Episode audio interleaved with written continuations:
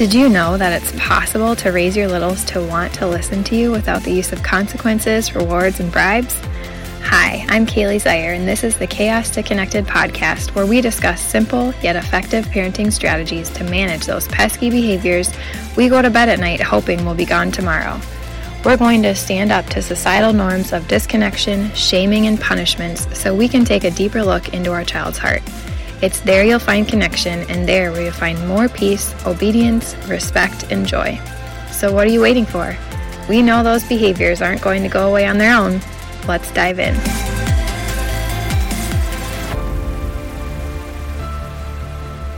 Hey, and welcome back to the Chaos to Connected podcast. I'm so excited to have you here with me today.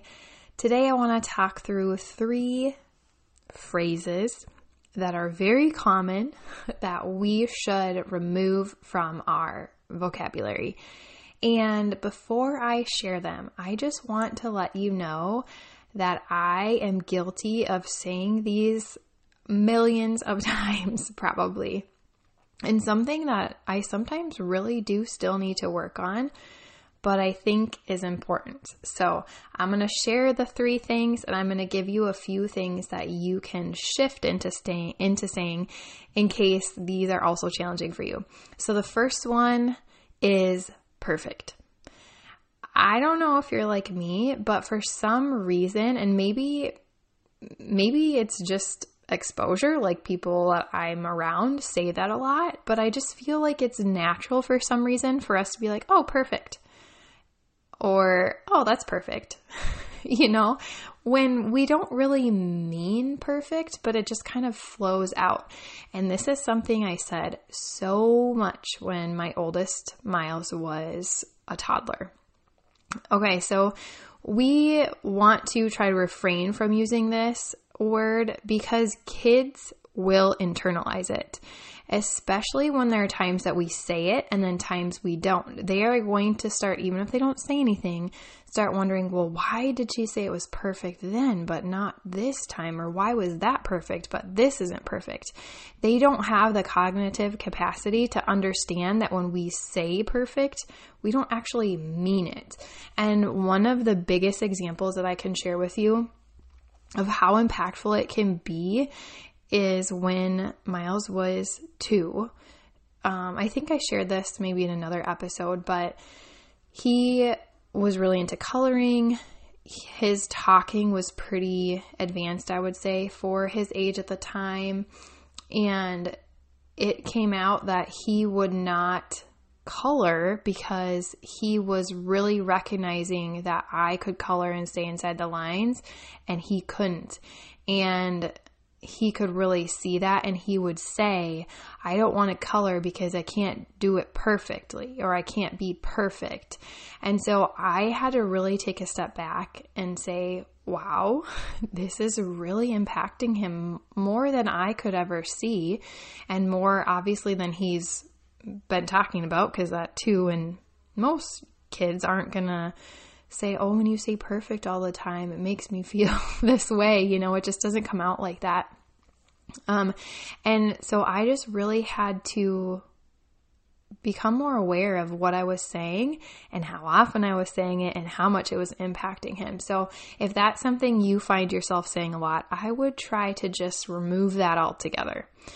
Number two is good job. Now, this one, okay, and the next one may be really challenging for you because it's just something we do so naturally, like all of the time for anything and everything. But again, kids pay attention to when we say it and when we don't. And one of the biggest reasons that I encourage you to start shifting away from saying good job is because it begins to take their intrinsic motivation to do something away. And now, instead of doing it because they want to, they're doing it to get praise from you because kids don't care what kind of attention they get. It could be negative or positive attention. They want it. It doesn't matter. And so when we start to be saying like, good job, oh, good job, oh, good job, then that's all they're looking for is that, you know, reinforcement, that attention versus trying to do something because They just want to do it.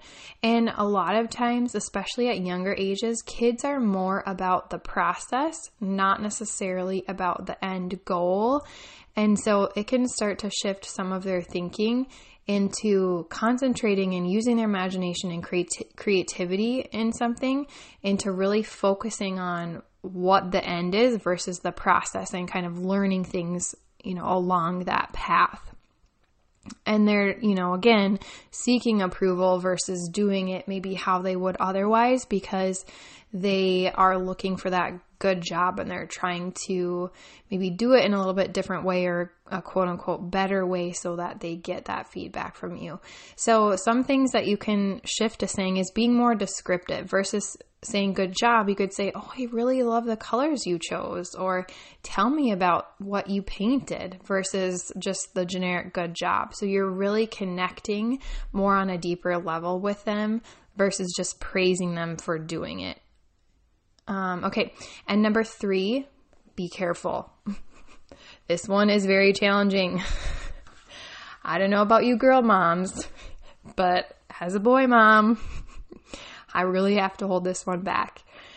And I think this is also a really important one to be thinking about. Obviously, if there is a true safety risk, that's something to intervene with. But kids need to be taking calculated risks to develop their motor skills and balance and to learn safety. This is how they're going to be learning, oh, that's too high for me, or, you know, that's too steep, or I can't quite do that yet they need to be doing stuff that is challenging their body a little bit. Another reason that we should kind of stay away from saying be careful is because it's distracting. if they're in the middle of climbing something that seems concerning to you and you're shouting be careful, do you think that them taking their attention off of what they're doing to look back at you to hear what you're saying is going to be the best solution? Probably not.